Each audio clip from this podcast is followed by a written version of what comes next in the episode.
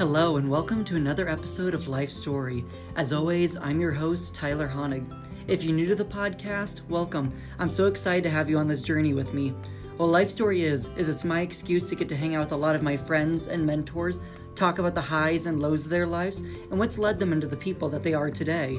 If you're returning to my podcast, thank you so much for your continued support. I think you're really going to enjoy this episode. Today, we have someone that I would consider one of my greatest mentors that I had here at Iowa State, as well as in life. This person has also helped me get multiple jobs throughout my entire life, so I very much appreciate that from them. So today, you're going to hear from Nathan Ross. Nathan is an academic advisor for mechanical engineering students at Iowa State University. He lives in Ames, Iowa, where he has called home for the last six and a half years. Nathan holds a BS in civil engineering from Iowa State University, an MED in counseling student affairs from Northern Arizona University, and an MBA in marketing from the University of Central Missouri. He has spent his career focused on helping students find a home away from home at college and navigate through college to graduation and beyond. Nathan is an active volunteer for the American Cancer Society and serves as the advisor for the ISU chapter of that organization. In his spare time, he enjoys spending time with his family, building Lego sets, binge watching Netflix, and hanging out with friends. And with that, here is the life story of Nathan Ross. Tell me your story, your life story. Hi, Nathan. How are you doing today? I'm good. How are you, Tyler? Good. I'm excited to have you on today. Thanks. Thanks for having me. Yeah, of course. So, as I kind of mentioned in the intro section, I met you during my time here at Iowa State when I was a student, my sophomore year. Mm-hmm. Um, you were the hall director at Buchanan at that point. And I particularly remember one of the first times I met you was when I was doing my first acting show at Actors. And you were like, hey, I heard a lot of your floor mates are going to be going and stuff. I'd love to also get to go. And so I was able to get you a free ticket. And I was like, oh, you know, he's being nice. Like, it's a free ticket. He comes if he comes. And it was actually really nice to see you out there in the audience with everyone for Friends and Family Night. And you came out and said we did a great job and stuff. And I was like, man, this is the person I really have to get to know. What's funny is I don't even remember that. like, you know, I love that that was so impactful for you, but like for me, it was like, oh, okay, well, I'll go check it out. Yeah. Well, no, I think that's always fun, and I'm sure I'll, out of all of your years of advising students and supervising students, that does just kind of become old hat of like, oh, I'm going to go support these students. But sometimes it's like, man, you forget what some of those little things really mean. Right, right. And I appreciate hearing it late. Usually it's a lot later that people will come back and be like, yeah, this was a really impactful thing that you did. And I'm like, oh, great, awesome, thanks. Yeah. and, and for me, it's just, you know, a everyday kind of thing. Yeah, it's a part of who you are. Right. Um, so yeah, and then from there, I worked for you a couple of times as a desk assistant, a community advisor. We did NRHH together, and um, like I mentioned before, you've been helpful in either writing letters of recommendation or just sending jobs my way. And I mean, that's how I have my current job as an academic advisor in aerospace, and you and I literally share a wall between us. yes, that is true. um, so yes, I'm really excited to get to hear about your life story, and we, you and I get to share a lot of fun stories about our time in housing. Yeah. So to kind of get started, talk about um, your early years in life. I know, like me, you grew up in the Quad Cities, just in a different part of the Quad Cities. Yeah. So I grew up uh, in East Moline, Illinois. Um, so part of the Quad Cities. Um, you know, so moved I was originally born in Davenport mm-hmm. and then moved to East Moline when I was five, and so Quad Cities through and through. um, you know, as far as like you know, going to elementary school, middle school, high school, it was all in East Moline. So. Mm-hmm. Ridgewood Elementary, Glenview Middle School, and then U- United Township, UTHS for high school. Nice. Um, and you have a younger sister, right? I do. So I have just one one sister. She's younger. Her name's Nikki. Um, so she's three years younger. Um, and kind of that that wonderful age difference was, you know, we we fought all the way through elementary school and middle school. Um, and high school, like I I definitely had her like keep distance because I was a senior and she was a freshman, and so it's like, okay, like you you are coming in on my turf. There's a hierarchy here, and I have built it. Exactly, exactly. So it's like, okay, you you're you know, I'll I'll acknowledge you, but like you keep your distance. No, of course. But at the same time, like I was also her, you know, I looked out for her. Um, so like I made the joke with her, like, nobody can beat you up except for me. Like I'm entitled to that. but no one else can. Mm-hmm. No, I feel like that's always the older sibling mentality and stuff. It's like, I get to be over you, but nobody else. Right, exactly. And so then, you know, once we got, once I left for college was when we started getting really close. Mm-hmm. And so, you know, I love the dynamic that we have now. And I actually hear that from a lot of people. It's like you didn't really appreciate the sibling maybe as much growing up, but when she went for off to college, it's like a whole new world and stuff. It's like, man, I missed you. Exactly. And she actually ended up following me to Iowa State. So, Okay. so we also spent my senior year and her freshman year here at Iowa State. You enjoyed it so much the first time you decided let's do a sequel. Exactly, exactly. Um, what were some things you were involved in growing up, hobbies or just interests you had?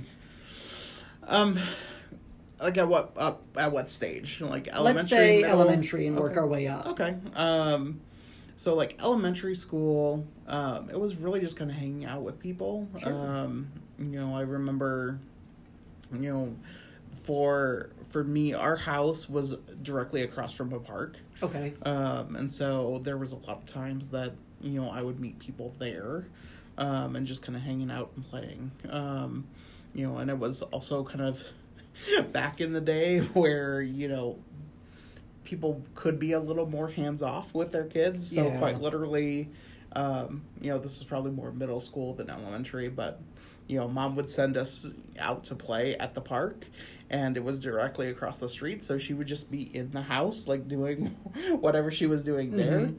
And then when it was time for us to come back, she had a bell that was on the front porch, and so she would just ring the bell and we would hear it and be like, "Okay, well, I guess it's time to go home." Mm-hmm. That's funny. I have not heard a lot of people have that, but that's very cool. It's like the summons. Yes, exactly. It's like, "Oh, okay, well, we got to wrap this up." Mm-hmm. So since you said you would just kind of meet people when you were at the park, would you say you were a very social person growing up? It was easy for you to make friends. No, no, like meeting up with people that I already knew. Oh, okay. Yeah, yeah. I, I am very much an introvert, and that was like me as a younger kid as well. Like I would, I would kind of find my people, and Sure. then they were my people, and that's who I hung out with. Nice. Um, you know, I could kind of, you know, I could kind of fake it until I make it. Um, you know, and be social with different groups, but you know, very much like once I find my people, like that's my people. sure. No, I get that. Everyone's got to have their tribe. Exactly, exactly. Um, was there anything in particular you really liked to do, hanging out with your friends, or just spending the time together?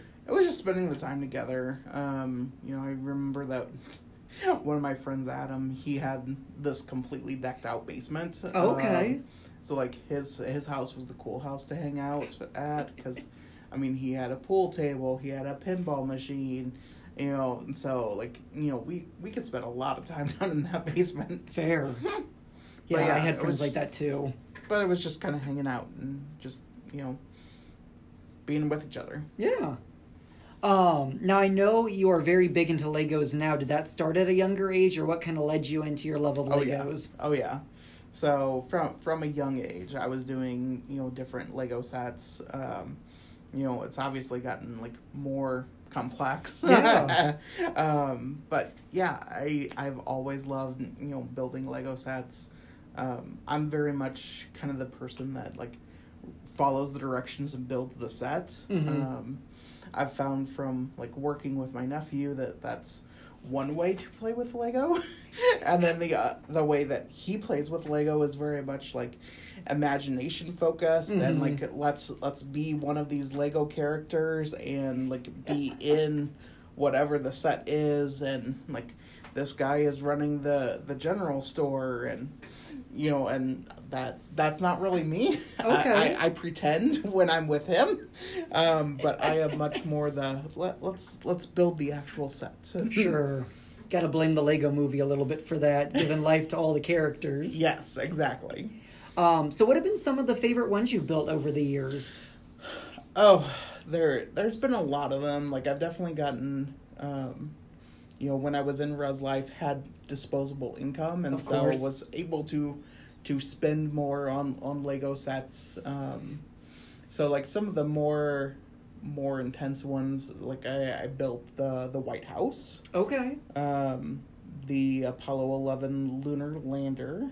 Um Let's see, I'm trying to think. Oh, um, there is a roller coaster Oh. that is quite literally the size of my dining room table.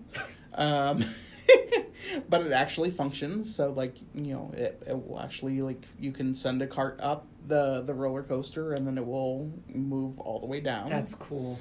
Um, so, yeah, I've gotten some, some really cool sets. Um, I know you have Jack Trice. Yes, so Jack Jack Trice Stadium is is one. It's an off brand of Lego. So like with that, their bricks are much smaller, Mhm. and so that was a much more painful process Sure. to build that one.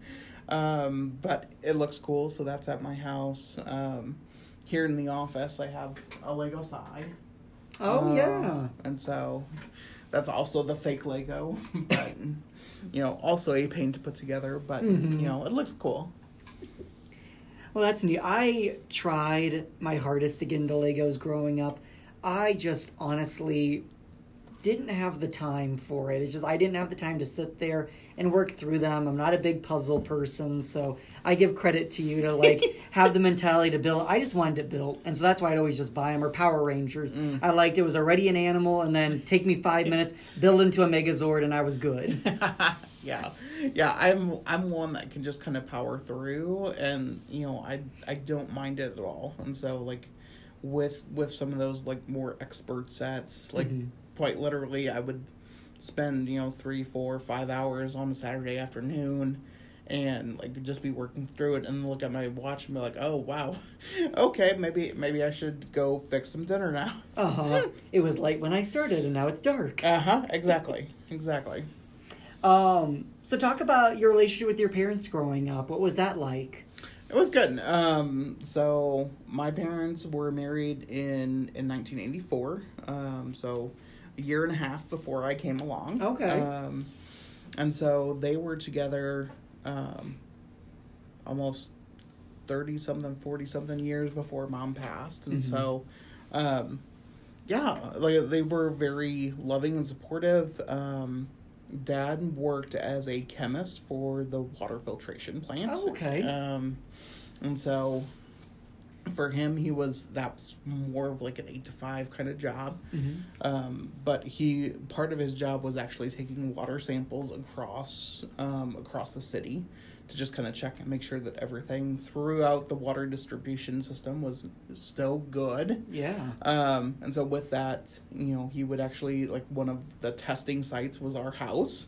Um, and so he would actually like, you know, in the summers when when me and my sister were home, uh, he, he would actually let us help with with the Oh, different wow. tests. Um, so that was kind of cool. Um, mom was actually a substitute teacher caller. Okay. Um, so people don't really think of like you know with substitute teachers like they show up. you know Yeah. when you're a student, it's like oh there's a sub today. Um, but yeah, there's actually like a whole process of of getting a substitute teacher Yeah. like, called and arranged. So like um, there's a at least at the time um, there was a number that teachers would call into to call out. Um, and so then my mom would like check who was going to be out and then would start calling um, like from a list of, of substitute teachers um, seeing who was available and like plugging them in like okay we're going to have you cover fifth grade at, at glenview. Yeah.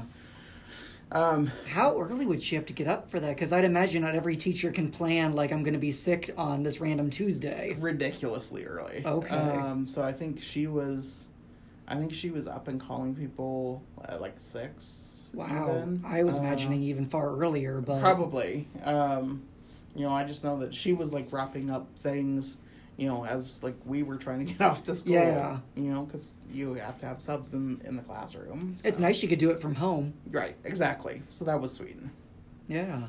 And so would that kind of be her day was just for work, I guess, was making sure there were subs there and then that was kind of the main part of that. Yeah, so that was her her main focus was was on on substitute teachers. Um, and so the nice part with that was like, you know, me and Nikki would be the first ones to know if we were Uh-huh. going to have a sub that day. Here's the hot gossip of the day. Uh huh. Uh huh. And so that also helped to be like. Okay, mom, we're gonna have a sub today. Can you please make sure it's a good one? Because you know she she knew which ones were good Mhm. and which ones were not so good. We need a movie lover today. Uh huh. Exactly. Exactly. That's cool. Yeah, I don't think I've ever met anyone that was a sub caller, and so yeah, I never really thought about that. Yeah, and she loved it because it did give her the chance to actually like be home with us. Yeah. And so, yeah, she loved that job. Um, and I know your parents transitioned to a different work after a while. Do you want to kind of talk about that? Yeah, yeah. So I think it was when I was about maybe sixth grade, seventh grade, somewhere in there. Um, they actually transitioned to both become pastors. Okay. Um, and so both became pastors within the United Methodist Church. Um, and so that was a big transition for for them as well as for me and Nikki. Sure. Um, you know, because all of a sudden now we're we're pastors' kids, and you know, so it looks very different. Like Mhm. you know, I think with with people that are in a church, like they they see their pastor, you know, on Sunday mornings, Mhm. um, you know, but they don't necessarily see like all the background stuff that they do. Yeah. Um, and so, yeah, we um, we found out very quickly all the background stuff that's that happens, you know, and so I think, you know, with that kind of the, you know, the nice part is like I, you know, they definitely enjoyed it. They loved working with with the church people and and really trying to like help guide them on their spiritual journey. hmm Um, you know, so it was definitely fulfilling for them. It was definitely hard as well. Yeah. Um, you know, and like for for me and Nikki especially, like, you know, it meant that they were like having to to leave at the drop of a hat. hmm Um, so if you think of kind of like, you know, in in natural family dynamics, if somebody's in Mhm. the hospital, you know, you're probably going to drop everything and, and head to the hospital to be with your family. Well, as a pastor, hmm you know, you're you're going to get called by your congregants when somebody's in the hospital. Yeah. Um, and so there was a lot of times where you know somebody was you know in a severe car accident or were in hospice care or something like that, where it's like, you know, this person could pass away at any point, hmm and so it's like, okay, well, I gotta go, and so they would just kind of drop everything and head head to the hospital. Very different from your dad's older nine to five job that he had had. Exactly, exactly, and so that was a bit of a transition for us as well. And were you a very religious household before that, or was that a start to it? No, we were. Um, you know, so we were kind of the typical like at, at church every Sure. Sunday. Um, you know, I know that mom and dad were on like different like church committees Mhm. for things as well. Um, so like, yeah, our our family was definitely like religious before that. Sure. Um, but yeah, that definitely like ramped it up a notch. Um, you know, and it's also like there's a lot more scrutiny of Okay. like the pastor and the pastor's family, and so like there was very much kind of this this pressure that like we had to be perfect because we're the pastor's kids. I've heard that from other friends whose parents are pastors. Yeah. Um, I'm sure that also changed holidays a little bit for you because there are many holidays that revolve around the church. Yes, absolutely. Um, and so like, you know, Christmas being a big one. Um, so like, you know, kind of pre-pastor, it was you know we would go to a Christmas Eve service, and then you know we that would be it. We would be done as far as like church stuff, and then we would go home and fall asleep, and then wake up and and do presents and all that. Um, and then that changed drastically when they became pastors because instead of just showing up for the church service, you know, we're showing up an hour before to Mhm. make sure that everything is good to go, and then doing one or two or three potential services. Mhm. Um, usually they're was like an 11 p.m. service, and so like that would go to midnight. And you and Nikki are like poking each other to stay up. Uh huh. Exactly. Um, and then after that, uh, everybody's like, "Okay, it's midnight. We're going home." And then the pastor's family gets to stay and clean up everything. and so, like, we would be finally getting home like 1 a.m., you know, and so, yeah, it just was very different, Mhm. you know, with with those kinds of holidays. and it's just like Santa came and you'll deal with Santa's stuff later. Uh huh. and some and sometimes it was very much like a Santa's not going to come on Christmas Day Yep. because he understands that we're we're busy with church stuff on Christmas Eve. So Santa's going to come on the 26th. and you know, for us it's like okay. Cool. Glad that Santa can work around your schedule. Mhm. He- He's gonna make a, another trip over real yeah, fast. Yeah, it's fine. It's fine. Um, and I'm sure for Easter too, that was another busy day for y'all.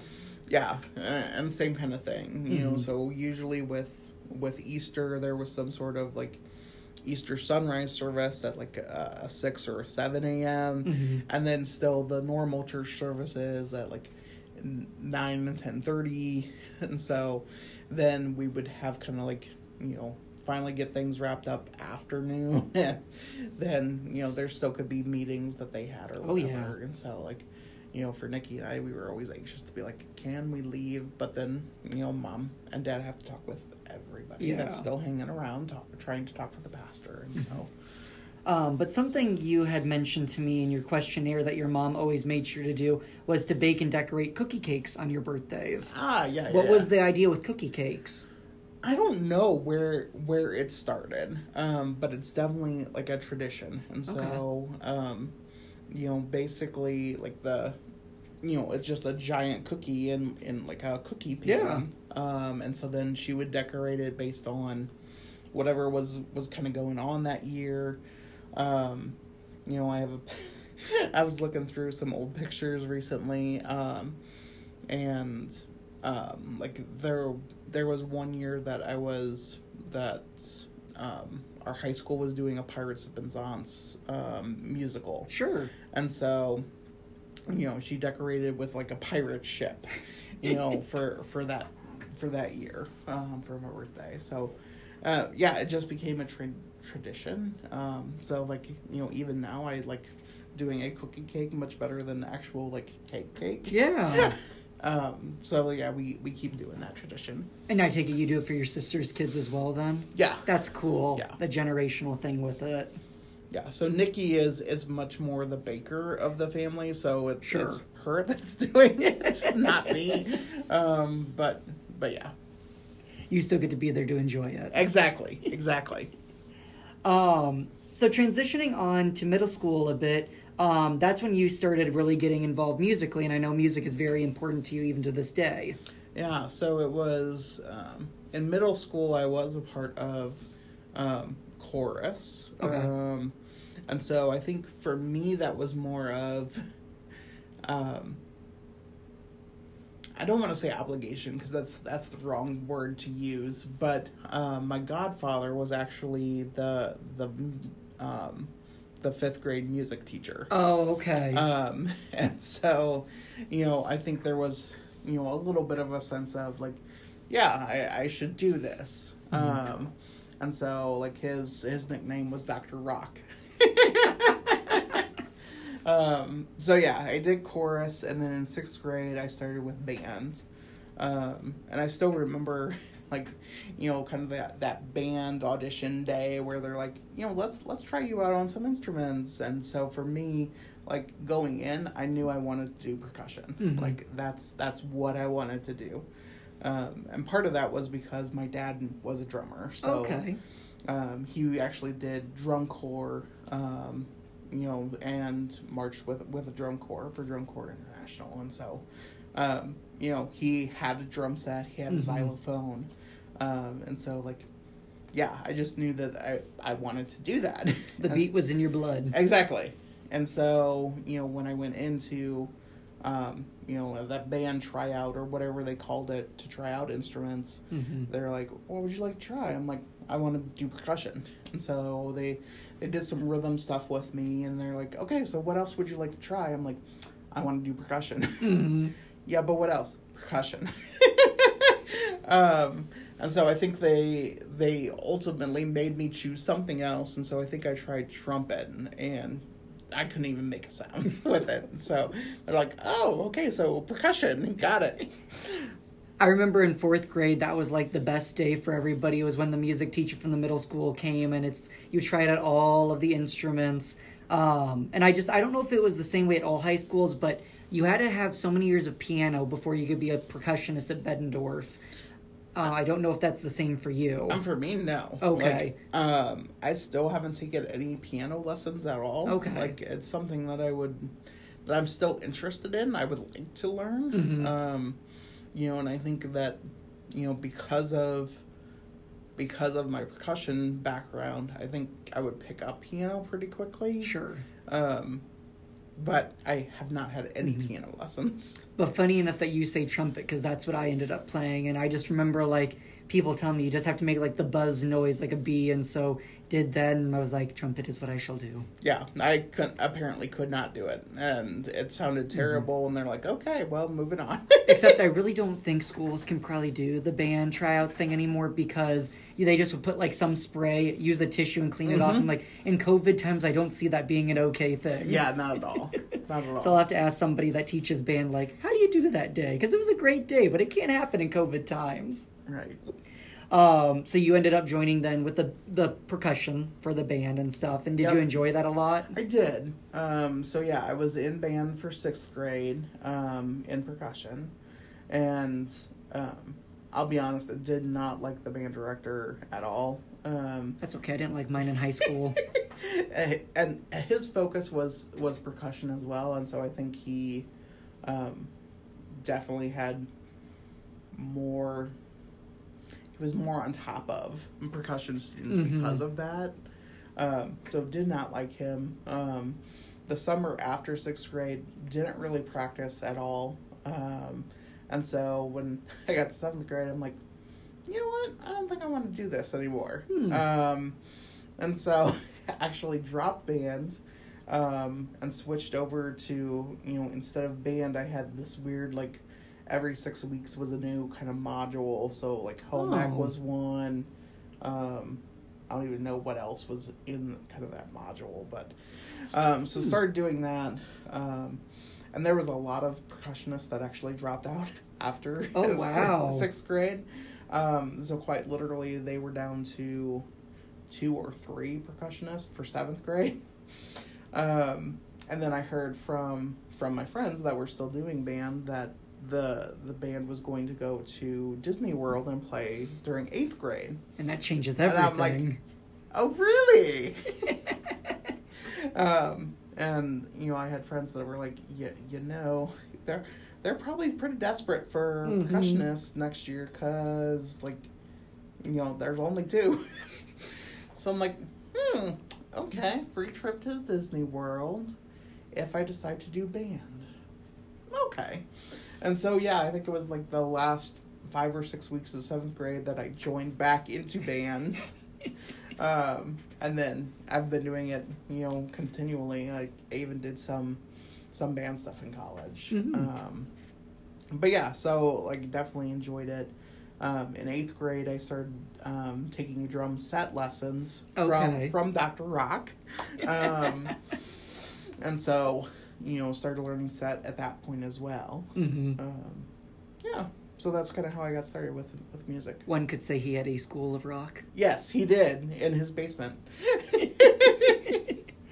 Um, and something else that you told me about was, um, and I don't know what I would even have said for a perfect attendance or not for me personally, but you had perfect attendance up until seventh grade. Yes. yes. Uh, so yeah, with that there was second grade was was a little iffy um, because the last day of class I started feeling sick, but it was a like a half day anyway. So I'm like, okay, I'm I'm feeling sick, but I can tough it out for another Mhm. hour. The next day I, I got chicken pox. Oh no! and so yeah, so still had perfect attendance. I'm like, okay, great.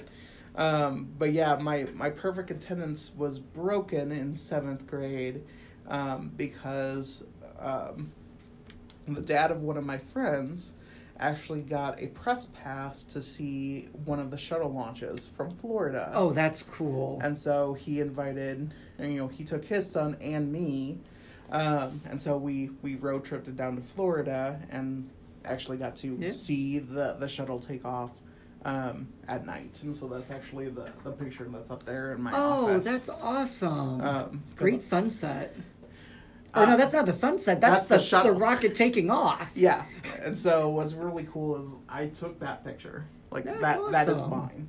Um, I take it you did like on a, a digital camera or something. no, this was still super old school film.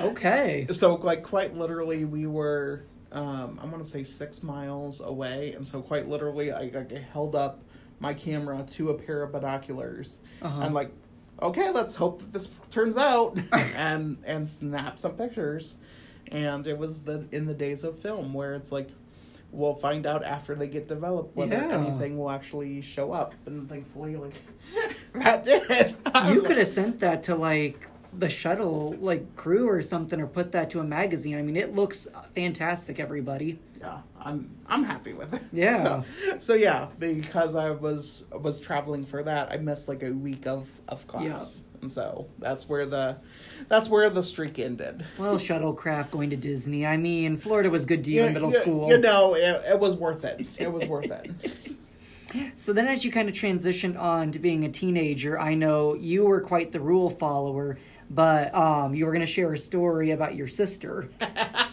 who maybe was not as much of the rule follower Uh, as you. Yes, so I I was very much the the the straight laced, like follow the rules.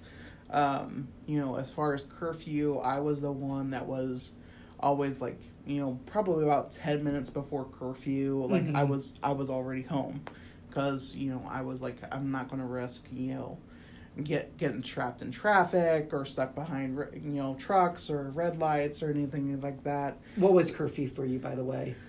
Um, it changed as I grew up. Um, I think in high school it was eleven. Okay. Um, you know, so it just depended. Like it got later and later Yeah. as I grew up, which was nice. But um, so yeah.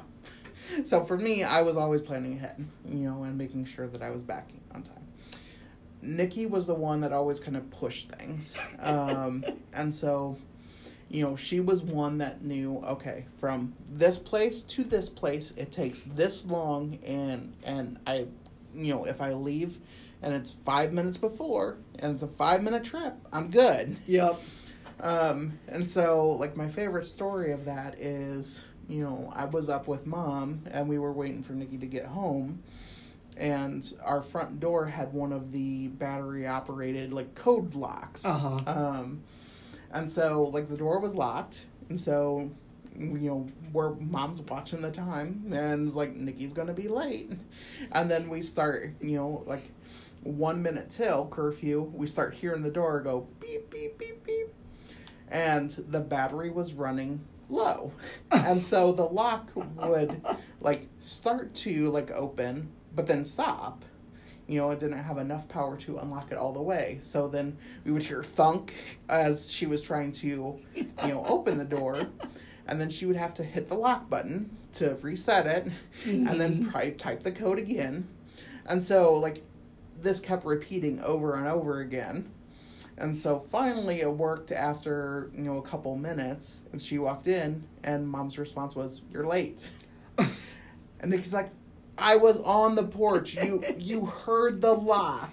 It's like I Nathan was, laughing at me from the window. I was. I literally was. Because, you know, all I'm hearing is beep, beep, beep.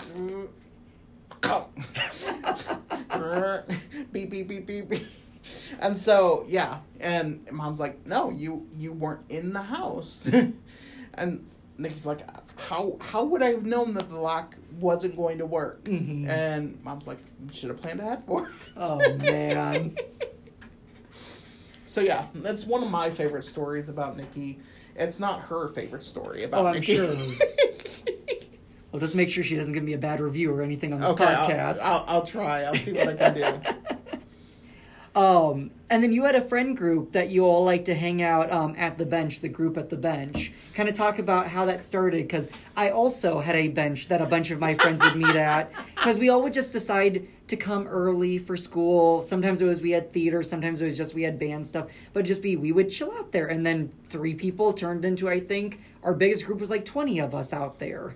Yeah, and so I, I don't even know how it really got started. Um, but yeah, this was high school. Um, and so with our high school, just kind of in general, um, it was it was kind of a, a community high school. So not only did it have East Moline, but it brought in students from Hampton and Silvis and Carbon Cliff, so some surrounding smaller schools as well. Sure.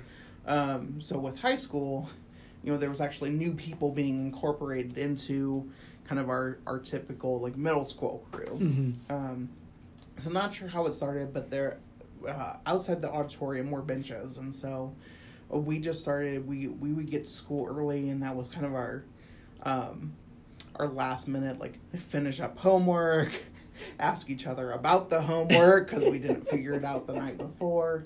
Um, and it got to be the point that we, we would just hang out for you know we would usually get to get to school like half an hour early Mm-hmm. um, so that way it just got to be time to hang out Yeah. Um, and so yeah it was it was good. So there were there were several people that were there and then like you know i had kind of my core group of friends and then there were some other people you know that were friends of a, a core Mhm. group person. So yeah we ended up like taking up like half the hallway and you know but it was it was just a good time to hang out with people. Hmm No, I think those are definitely the times that at the moment you're like, this isn't a big deal, but those are the things you truly remember. Right, right. And I mean, there's there's pictures of all of us, you know, hanging out at the bench, like working on homework. Um, you know, there was a lot of times that that Jessica, she was the the smartest one of the group. Like, Mhm. you know, where there there were a lot of us that were more on like that AP track, Yep. but Jess was by far like the the smartest of the group. and so there was several times that we were like, okay, Jessica, tell us about this this reading that we should have read, but we didn't. and she'd be like, okay, so here's the Cliff Notes version that you need. hmm Now we all need a friend like that. Exactly. Um, and then in your physics class, you got to build hovercraft. So that kind of like jumpstarts what I know about you having been an engineer in undergrad. So talk about building a hovercraft. Yeah, so that was that was one of our like semester kinds of projects, and so we had to work in, I think it was groups of four, um, and quite literally like we had to build a hovercraft that could like support us Mhm. as as a group. Oh, Uh, wow. Yeah, so it wasn't just like a, you know, like you know a little CD. Like it was Sure. quite literally, you know, like it, it- the final product kind of looked like two pallets essentially. Sure. Um, but yeah, it was. Um, well, you know, the the four of us we worked actually at um, Jessica's house because her dad was just kind of a handyman carpenter. Like, you know, that wasn't his his profession, but like he, he definitely liked all that stuff. Yeah. So we're like, hey, buddy, help us out. um, and so yeah, it was. Uh, it was a really cool design. Um, it was definitely bulky because, like, you know, there there were several of us that were a little bit bigger uh, as far as people. um, but yeah, it, it worked out well, and we were actually able to like you know start floating down the hallway on it. That's awesome. That's very cool. I've never heard of a project like that, especially not within high school. Right. Yeah. So it, I mean, it was intense as far as a project, but Mhm. um, you know, I think ours was definitely, you know, this is very biased, but I think ours was the best out, out of everyone that was there. um, but yeah, it was it was a cool project. So, as my listeners have probably figured out by now, you have worked for college systems for a couple of years now. Um, did you always know college was something you were really excited about doing? And what eventually made it that Iowa State was where you chose to start your college career at? Um, so yeah, I think for me, college was kind of has always kind of been expected. Um, so definitely like my parents as well as like my grandparents definitely valued education. Mhm. Um, and so like I kind of remember, you know, my my dad's dad, my grandfather, um, he he wanted you know the best education for for his children and his grandchildren, and so he would actually have us bring in our report cards to him, um, and we would get a quarter for each A Oh, that we had on our report card, and so. Um, you know, from from him and, and also from my parents, it was very much like education gets you further. Yeah. Uh, and so I kind of always knew that I was going to go to college. Um, didn't really know where or for what, but was going to go to college. Yeah. Um, and so as I was going through high school and kind of as we talked about with like the physics class, you know, I was really good with math and science. Um, definitely had kind of the more engineering background. Um, and one of the things that so this is really random, but uh, it's kind of started my my journey into engineering. Was I got a a book from a bookstore that was um, house plans, and so it was like okay. um, you know, kind of what what the floor plans look like for like these really expensive mansions and things like that, not like your everyday kinds of homes. Sure. Um, and so I'm like, oh yeah, that's kind of cool. I can do this. You know, it's just draw drawing out things, drawing out rooms, and and you know, figuring out what's what's the best flow yeah. um, you know, I can do this. Um, and so started kind of getting into getting interested in civil engineering. Um, and so actually did an architecture discovery camp at Washington University in St. Louis. okay. Um, it was like a, I think, oh, a one or two week program and just kind of focus on like looking at architecture and um, found out that architecture has way more drawing than what is necessary. and so, you know, that kind of reconfirmed my plan of engineering being the route with more Mhm. of the, the science, math, you know, let's make it stand. Didn't want to be so much of an artist. no, I, I'm a terrible artist. Um, I have great stick figures. Okay. That that's that's the extent. You'll be a Um, real winner in Hangman then. exactly, exactly. And so, so yeah. Um, so during high school, I I kind of always knew that like engineering and specifically civil engineering was what I wanted to go to college for. Mhm. Um, so senior year, as I was, you know, kind of, you know, figuring out like what college plans are, uh, I knew that I wanted to stay in the Midwest. Um, and so when you're thinking about engineering schools in the Midwest, you know, you're you're probably thinking Iowa State. Mhm. Um, and for me, I, I also looked at University of Illinois. Okay. Um, in Urbana-Champaign. And so I did a campus visit at both. Uh, and so I, I remember Iowa State was first. And once I stepped on campus, like, I, I'm like, this is home, you know? Thousand percent understand that. and so, yeah, just felt like, you know, I'm like, yes, I can definitely see myself here. You know, everyone was very welcoming. Like, I, I felt like everybody was very much like a, you need to go here. Like Mhm. this, this is the place that you need to be. Um, and so I definitely felt that. But of course, me being the logical person, I'm like, well, maybe I'm just excited because it's college, and Yeah. so it's, you know, I'm just really excited about college, not necessarily Iowa State for college.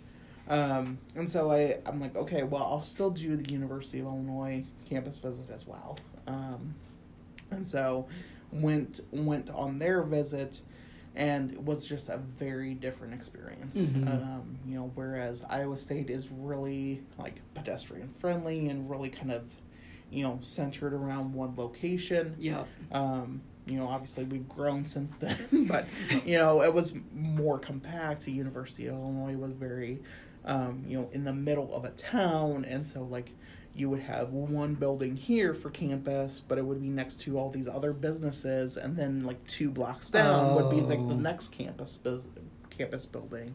Yeah. Um, and so like I just didn't like the campus as much. I I definitely felt like more of a number there, and it was kind of a Mhm. If you if you come here, great. If you don't, we don't care. Yeah. It's not going to hurt us.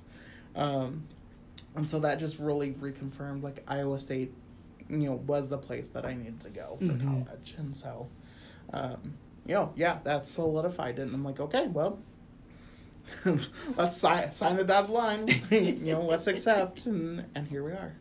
Yeah, see, I was not excited about college visits and stuff. Like, I knew college was something I had to do, but it was not something that I was like super excited. I'm just like, oh, it's a piece of the the time of life. You have to just kind of check that part of it off.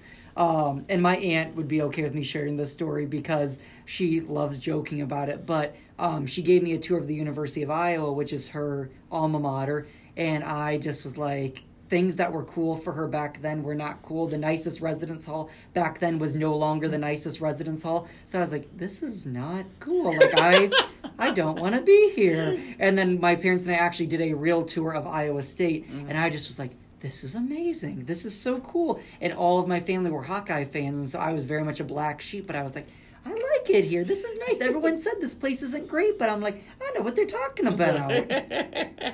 yeah, and like for me, you know, part part of the the issue was I would be going out of state because Yeah. even though I was, you know, I'm from the Quad Cities, Mhm. I was from the Illinois side of the Quad Cities. Um, you know, I I made the joke with people. You know, I'm close enough to Iowa to see it from my house, but far enough away to pay out of state tuition. Yup. Um, but thankfully, you know, because of, of scholarships, it actually worked out that Iowa State was just as as comparable, if not even a little cheaper, than University of Illinois. We so love I'm like, that. okay, great. well, that makes it workable. So, what were some of your favorite things as an undergraduate student that you did here? Um, so for me, like, you know, I guess I I should back up and you know first just talk about like the transition to college. Sure, totally. Um, because for me, um, I knew of one other person from my high school that was coming to Iowa State. Hmm. Um, you know, so you know, very much like the, you know, for UT, it was very much like staying in Illinois, and so like, you know, for me to go to Iowa State was kind of an outlier. Hmm. Um, so the other person that I knew that was going here, um, wasn't even really friends with her. Okay. Um, and she, she was also going to be on the other side of campus. And so, quite literally, I was kind of like, okay, well, if you're going to have a good time here, like, you got to figure stuff out. You got to make some friends. Um, and so, quite literally, so my my first year, I was living in a residence hall. Um, and so I just started like going around the hall and meeting people. Um, and so, as you know, Iowa State uses like the house system, and Mhm. so you know I would go around my house, which was essentially a section of of, of the building's floor, um, and just start talking with people that had their doors open. You Mhm. know, so that way I could try and meet some people. Um, and so you know I ended up. really becoming social you know even though that was very much outside of outside of my comfort zone you know as we Mhm. talked about i'm an introvert um, but i kind of forced myself to be extroverted that first year Mhm. um, and it paid off like i definitely got connected with people um, i was actually elected as one of the co-social chairs for the Oh, house wow. yeah, as a freshman um, because there was like three upperclassmen that that were already doing it and they were like we would really like a freshman to be like in the in this too. Hmm and everybody's just kind of looking around looking around. I'm like okay yeah i'll do it. Why not? Um and so there was an upperclassman that lived at the end of the hall um and so you know i got to know her really well as well. Um, but as I would like go around the house talking with people, she would just kind of affectionately call it Nathan's on his rounds again. So you were already preparing to be a community advisor from yes. day one. Yes. You know, without really knowing it, yes. so yeah, um, you know, my first year I I was trying to get invested into like student orgs with my major. Okay. Um so like that first year, you know, I I definitely joined like the American Society of Civil Engineers. Um, there's a steel bridge team. I think it still exists. Um, it, it was at least a big deal, you know, previously. So it was, um, the steel bridge team would actually design a, a bridge made out of steel, Um, and then competitions were based on like the structure itself, but then you also had to like build it in a certain amount of time and had to Dang. hold a certain amount of weight. Um, you know, there were all kinds of parameters with it. Mm-hmm. And so my first year, I tried to be involved more on the civil engineering side, um, but really, you know, the the kind of the housing side really kind of you know caught me. Mm-hmm. Um, and so, like I said, I was I was a co-social chair. Um, one of the things that I remember us doing was there was actually a, a film festival put on by the Oh. um, Inter Residence Hall Association (IRHA), so like the the governing body for all of the residence halls Yep. on campus. Um, and so they put together a film festival, and so our our social committee was kind of in charge of like putting it all together. And so, like, yeah, I actually have starred in a film that was aired to everybody at Iowa State. Um, so it was called The Day on on Lord Russell, which was um, the the house name was, was Lord Russell. Um, so I got involved with that, and then um, actually applied um, and ran for the hall social chair. Okay. So um, Friley Hall was is the largest residence hall on campus, and Mhm. so One of the largest in the nation. correct. and so um, I think at at the time it had about 1100 students and so i was elected as social social chair for the entire hall and so um, me and my committee like put together i think 10 events during the academic year my sophomore year um, and so like you know starting kind of with with sophomore year i got a lot more invested in like the residence hall side of things Mm-hmm. and so actually like attended conferences um, both regional and national conferences for um, residence hall uh, things associations uh, um, each school kind of holds the different things but Yeah. um, so got involved with that um, was actually part of a um, bid team to actually bring those conferences here to iowa state um, unfortunately that never really panned out Mhm. um, but like you know i was part of that bid team process for like three years Mm-hmm. um, which was really disappointed that it never worked out because there was a lot of time and energy that we were putting into it. Um, but yeah, then my junior and senior year, um, I became was hired as a community advisor, um, and so was um, a community advisor for both years in our all male residence hall. Okay. Um, and then during the summer, uh, was a resident uh, was a community advisor in Buchanan Hall. Um, Which will play a part in your future. Exactly, exactly. A little foreshadowing there. so you gotta stay tuned to to hear the rest of the Buchanan story. Mm-hmm. So yeah, I just got involved a lot in within residence hall stuff. So when did you kind of start realizing like I'm I know you still loved your undergrad major, but when did you start kind of realizing like I might want to do a masters and I might want to do it something outside of the engineering realm?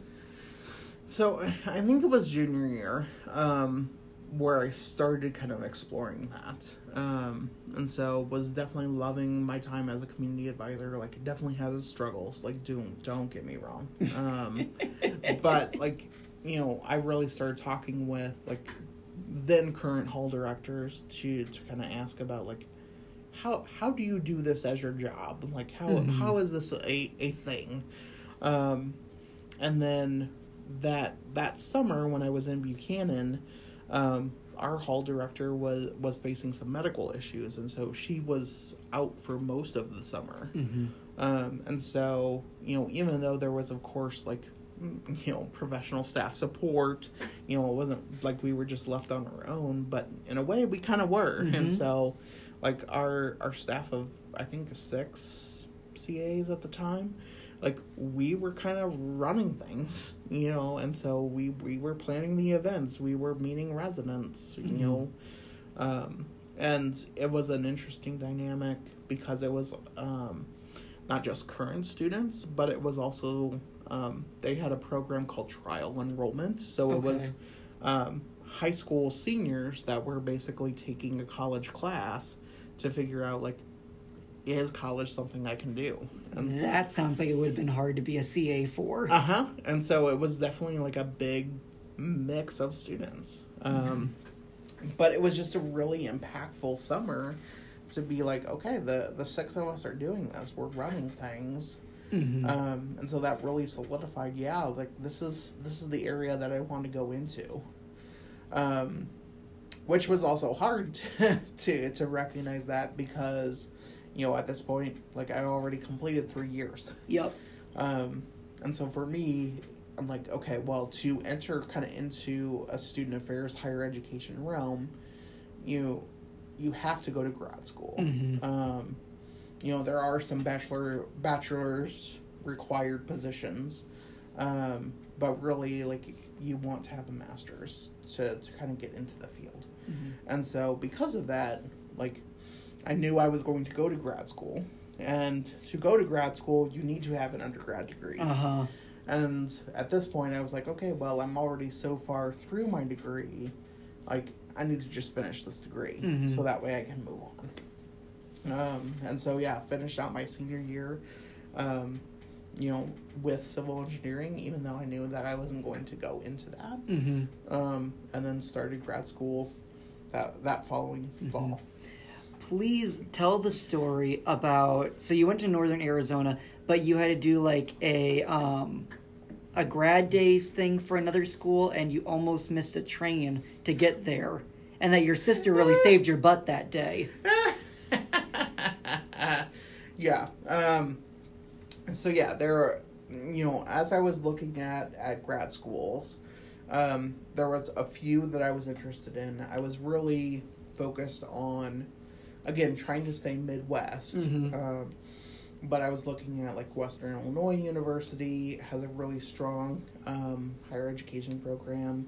Kind of my outlier school was Colorado State University Sure. um, that was kind of you know as far as I was willing to go, um, and then Northern Arizona University was really kind of the the the you know really random school like wasn't going to go there and then ended up going and graduating from there. It was my Texas Tech. Uh huh. Um, so yeah, it was Colorado State um, that I had. Um, I had an on-campus visit. They had kind of a, a grad school kind of days where, you know, I think it was two days maybe, um, where I was actually there and doing interviews and things Mhm. like that.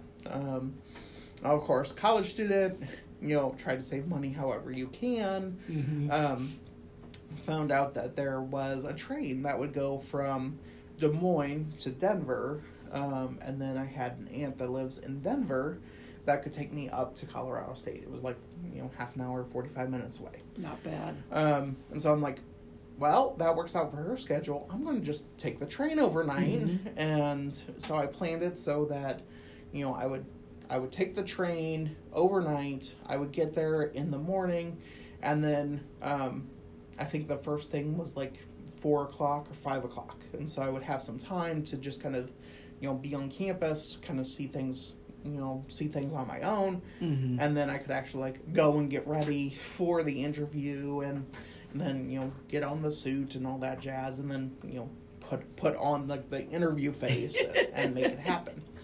Um, but of course, this was happening in February, and for those that know February in Iowa, blizzards happen. Mm-hmm. Um, so yeah, my sister was was taking me down to the train station because she was going to use the car while I was gone. I'm like, that's fine. Um, so while we were traveling down there, um, one of my tires completely shredded. Um, so not just like flat tire, but like it popped. Mhm. um, so we pulled over to on the side of the road, even though there's already snow, and this is of course the interstate, not just like a road road. Mm-hmm. Um, and so we we changed the tire, put the spare on, um, but now we are stuck in the median because of the snow. Mm-hmm. Um, and so we we call she calls a friend that she knows has a car because we're still trying to like get me to the train station Mhm. on time. Um, they end up missing us on the highway, and so had to like keep going down and around. So they they finally loop back, find us. Um, and so at this point, I'm like, I've I've already missed the train Mm-hmm. like and so you know, we we work with the tow company, get it out, you know, get back to Ames, and so now I'm panicking, trying to figure out like, what do I do? Mm-hmm. Um, so like, I'm I'm researching flights. I'm trying to contact Amtrak to figure out like what I can do with my ticket. Um, you know, I'm like, do I just drive out there? Mm-hmm. Um, so trying to figure all this out, um, and of course it's like you know nine, ten o'clock at night, so nobody's open. Um, you know, I can't reach the people that I'm supposed to talk with at Colorado State because Uh-huh. they're not in the office at nine p.m. Um, so yeah, it ended up being a hot mess. Um, found out from Amtrak that um, I could just take the next train the next day. Mm-hmm. Um, and so ended up taking a train out there the following day, even though it me- meant that I missed the first couple things. But I'm like, I can't fly out there. Like, Yeah. it's just not possible. Um, and so, like, they were, Colorado State was marginally understanding about that. So, like, quite literally, um, took the train overnight, um, changed into my suit on the train. Um, my aunt picked me up, drove me to Colorado State, and I literally walked into an interview, a group interview, midway through with my luggage in hand to finish out the rest of the days. You got to do what you got to do. yeah yeah so like i was there like it was definitely a, a very cool school i met some people that i'm still connected with on facebook Mhm. uh, but yeah th- i did not get an offer from them Yeah. But then Northern Arizona. yeah so northern arizona like this was this was a school that reached out to me um, at the oshkosh placement exchange which is basically like a you know for lack of a better term a, a job fair for you know especially like residence life Yeah. people that are, are looking for positions um, and so i was there interviewing with a whole bunch of schools for for grad school positions um, and northern arizona happened to be there um, so they sent me a message saying, "Hey, you know, we we checked out your resume online. We would love to talk with you." I'm like, "Oh, I'll talk with you, but I'm not going to any. I'm not going to Arizona. like that's way outside of my my Mhm. search radius." Um, but re- what really stood out to me with them was they were very they they did a lot of follow up, um, Mhm. and it wasn't just a hey, are you coming to our school? It was like, how are you doing? How are you balancing your senior year while you're doing all this job search stuff? Like, how That are makes you? a difference. How are you doing personally? Um, and so yeah, I, I, I really didn't think that that I was going to like them Mhm. um, because they were so far out of my search radius. But they ended up um, offering me in uh, a second round interview, and they let me do it through phone um, because I was so far away. Mhm. Um, and during that phone interview, like it was during spring break, so I was at home, and so trying to do this this phone interview with like everybody in my family like wandering around, like there wasn't really like a private place to do this, and so literally like my mom is like walking by the hall by by the room that I'm I'm talking with them in. And like the the most awkward part was at one point she slips me a note that says stop saying um so much in the middle of the interview. Like that doesn't just gum up the works right then and there. Right.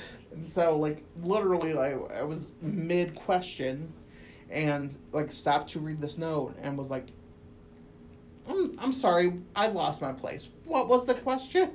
um, so it was just so awkward, and I'm like, well, that that school's out, and it's okay because they, I wasn't going to Arizona Yeah. anyway. Um, but clearly, it did not go that bad because they they said they wanted me, and so they Mhm. actually offered me a grad assistantship in residence life, and and I was accepted into their program. That's awesome. What were some of the best things that you got to do while you were there? At NAU. Mhm. Um,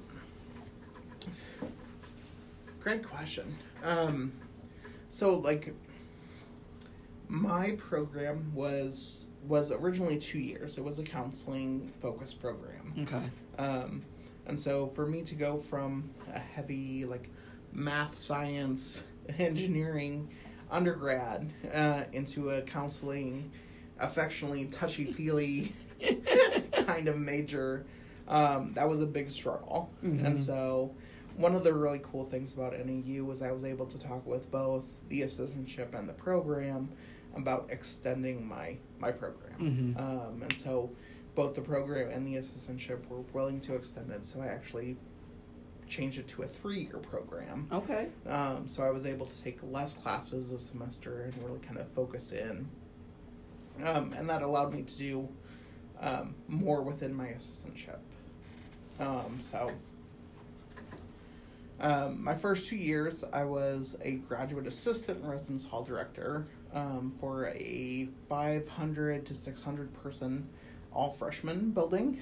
Um, and so it was nice to be able to like um, co-run this building. So um, my direct supervisor was the full-time hall director, um, and she very much came at, at this as a um, this is a joint venture. Like we are partners, we are a team. We run this building together, um, and so you know it. I got to do everything with that. I got to do staff supervision and event planning. You know, Mhm. I was in charge of advising the hall council. Um, and for them, for NAU, like their hall councils are very big into homecoming. So they, Okay. they have a homecoming parade, and like it's it's expected that every hall council will do something for the parade. Mhm. So you know, quite literally, I was helping with floats one year. I was driving the, the truck for the float in the parade, um, which that was that was really wild too.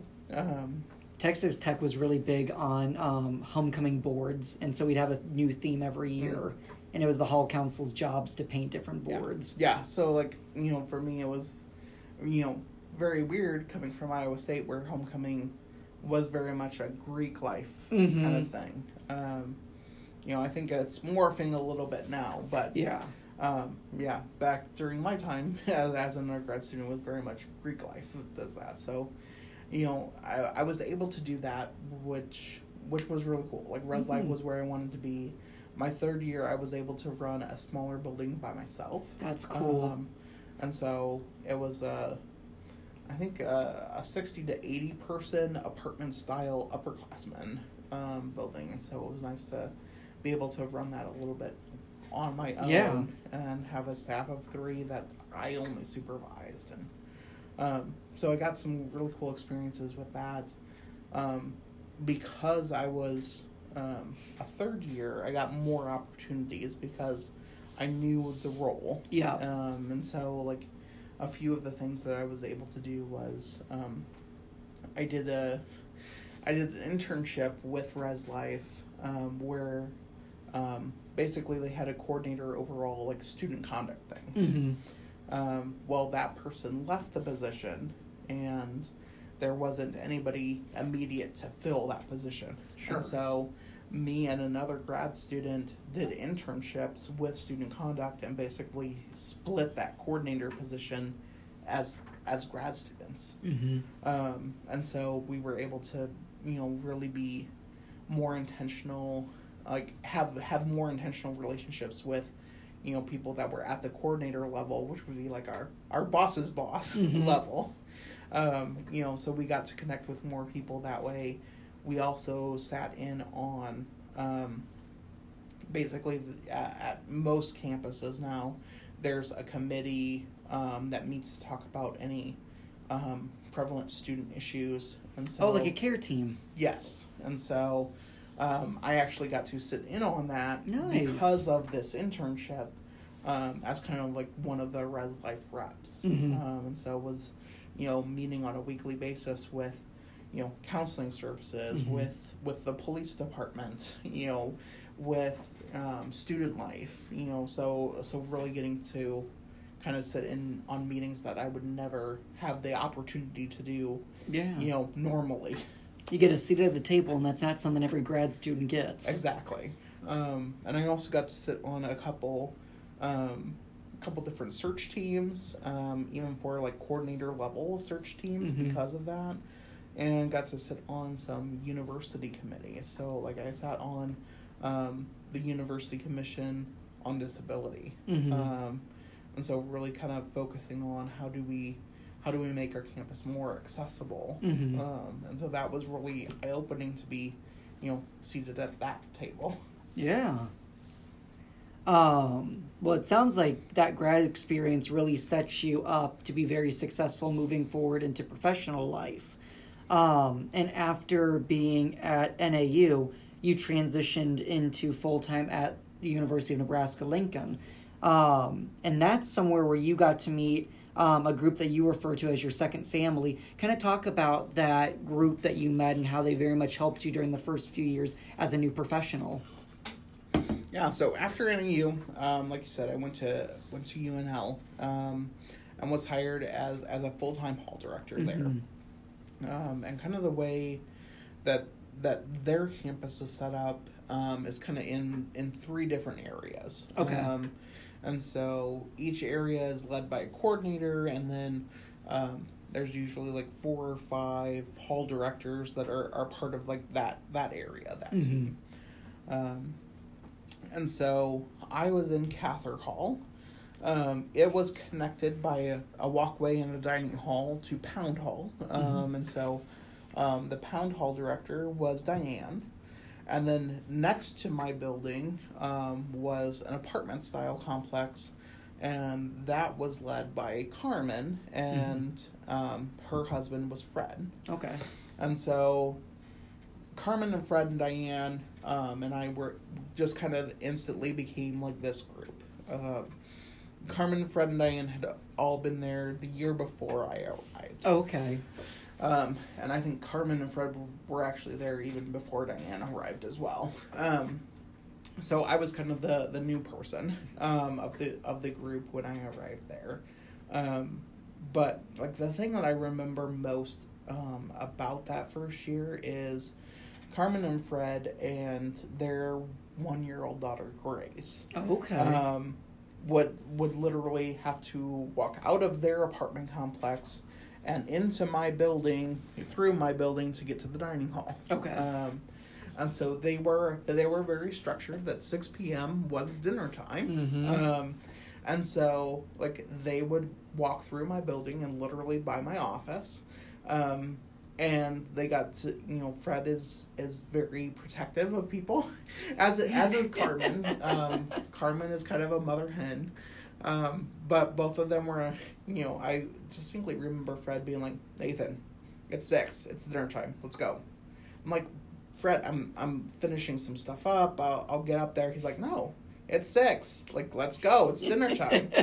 um, and so, quite literally, I would have to shut things down Mhm. and get out of my office and, and go up with them to dinner. Um, and Diane would come from the other direction and meet us there. Mm-hmm. Um, and so, you know, they really helped kind of teach me about like work life balance. Yeah. You know, it's like you know things things will still be there tomorrow. Yep. You you can still address it, but like you don't need to be in the office at, at all hours of the night. Um, and so yeah, we just got really close. Um, you know, with with UNL, it was not the right fit for me. Okay. Um, and quite honestly, it was not the right fit for them either. Yeah. Um, and so there was a lot of really crappy situations, not just like your normal res life dealing with stuff. Yeah. Um, but like there was some like inner workings with things that you know just really did not go well. Yeah. And so, you know, I think uh, you know part of the the friendship that was formed there was because of everything else that wasn't going well Mhm. there. The people that are there with you in the trenches. I have my group of people like that too. Exactly. Exactly. And so like we could relate to what was going on especially with you know our issues with our supervisor like we we could all relate to that and we Mhm. understood what was going on and so you know that was you know they were just really impactful for me um unfortunately diane diane like i said had already been there a year Mhm. and really got the brunt of um brunt of the poop that was thrown at her. Sure. Um, and so by the end of my first year was the end of her second year, and she's like, "I'm out, y'all. I'm I'm sorry. I hate to leave you, but I'm I'm out. Yeah. I'm leaving." Um, and so for me, I'm like, okay, I, you know, I know this first year has been tough, but uh, you know, the first year, whatever job that you're in, is going to be tough. That is true. And so I'm like, I'm I'm going to I'm going to do another year. Like Mhm. I I can do this. Um, and then Carmen got a new position, and so she left in the summer, and so now I'm like, oh, crap. You're there at six o'clock at dinner, and you're like, "Oh, with the SpongeBob meme, the gang's all here." Right? Uh huh. It's like, oh, okay. Um, so yeah, and my second year was just as hard as my first, and so Mm. by October, I I knew like the this can't be where I continue. Mm-hmm. And so, you know, even though it, it sucked, you know, by by October, November of my second year, I was already like, okay, I want a job search and, Yep. and find something different. But you ended that year, weren't you advisor of the year? Yeah, so so like that that year went really well. Like, you know, my whole council was great. You know, I felt like I was really, you know, even though I was leaving, you know, I was focused on okay, what what can I influence? Mhm. You know, even though I know this is not I'm not having the experience that I want, how do I continue to make this a good experience for my Mhm. students? Um, and so I just really kind of focused in on my student staff and on my hall council. Um, I also got to be a co-advisor to kind of their residence hall association. Um, and so yeah, my my hall council nominated me for advisor of the year, Mhm. and and I was chose chosen as that um, for campus. Um, my hall was also chosen as hall of the year. There you um, go. That year, and so it was it was just a great um, great group of students that I got to work with. Yeah. Um, I'm still connected with with some of them. Um, you know, they're of course scattered all over the country now, Yeah. but um, you know, it was great working with them. And so, you know, thankfully the way things worked out, I was able to finish my second year. Um, kind of the transition to University of Central Missouri was Mhm. interesting. Um, so kind of the way it, it worked was, and this is kind of going forward to go backwards, but um, so Carmen moved to University of Central Missouri, Mhm. um, and they were trying to expand their academic advising. Okay. And so Carmen knew that I was I was searching, and I was searching specifically for res life positions. Um, so she sent me a message and and a position description for the academic advisor position, and was very much like, I know this isn't what you're looking for, Mhm. but take a look at this. I think you would be great. You know, you don't have to apply, but I, I think you'd be good for it Mhm. Um, you know, and so I really kind of applied for that position because of her recommendation. I'm like, oh, okay, I'll try it, but I'm, I'm really trying to stay res life. Um, so I think I actually put in my application, um, like the week before, maybe two weeks before finals week, um, and so like it was just a weird time frame with Yeah. everything. Um, but ended up getting getting a response right away, and they asked for an interview, um, and so you know they were they were nice enough to arrange uh, a Zoom interview for Mhm. me, so I didn't have to like travel down there, Which that was before probably Zoom interviews were the norm. right? Um, so yeah, it might have been Skype, but you know, a video conference. Yeah, yeah. Um, Tomato, tomato. exactly, And then Zoom and Skype come at me and they're like, we are not the same thing. exactly. Yeah, that's on you. You're the podcast runner. um, but yeah, so so they did a they did a video interview with me, um, and you know it was it was about an hour. Um, so I'm like, okay, that was a great first round interview. hmm Um, to be honest, like, you know, I was anticipating kind of the res life schedule of like, you have a first round phone interview, and then you have, you know, if you're invited to a second round, then that's going to be on campus. Yeah. So that was very much my mindset. Sometimes there's even a third round. Right. Um, and so when I did the the video conference interview with them, you know, I figured that that was the first first round. And to be honest, I, I thought I bombed it because they're they're asking questions about like how do you interact with faculty? And my experience is I don't. Yeah. because I'm in res life. we we don't interact at all. Um, but apparently they really liked me because they I got a call from HR. They're like, "We would like to offer you the job." I'm like, "I'm I'm sorry, I misheard you. But you're you're offering me a second round interview, right?" They're like, "No, we're offering you the job." Um, and so I think that was the Monday of finals week Mhm. that I got that offer. Um, and and so yeah, I, I I thought it over and I accepted it. And I'm like, okay, this is a big change, but I'm I'm ready for it. Let's Okay. let's do it. Um, so from interview to my first day of work was two and a half weeks. Um, so You didn't miss a paycheck, I'll at least tell you that. right so yeah um thankfully fred and carmen were nice enough to put me up in their house Mhm. for a few weeks as i was still trying to figure out um where i was going to live um but yeah so it was it was a really wild transition yeah. um so yeah did not come at the best time of the semester Usually uh, that's when things happen. Exactly. And so so it worked out. Like I said, I was able to finish out the year.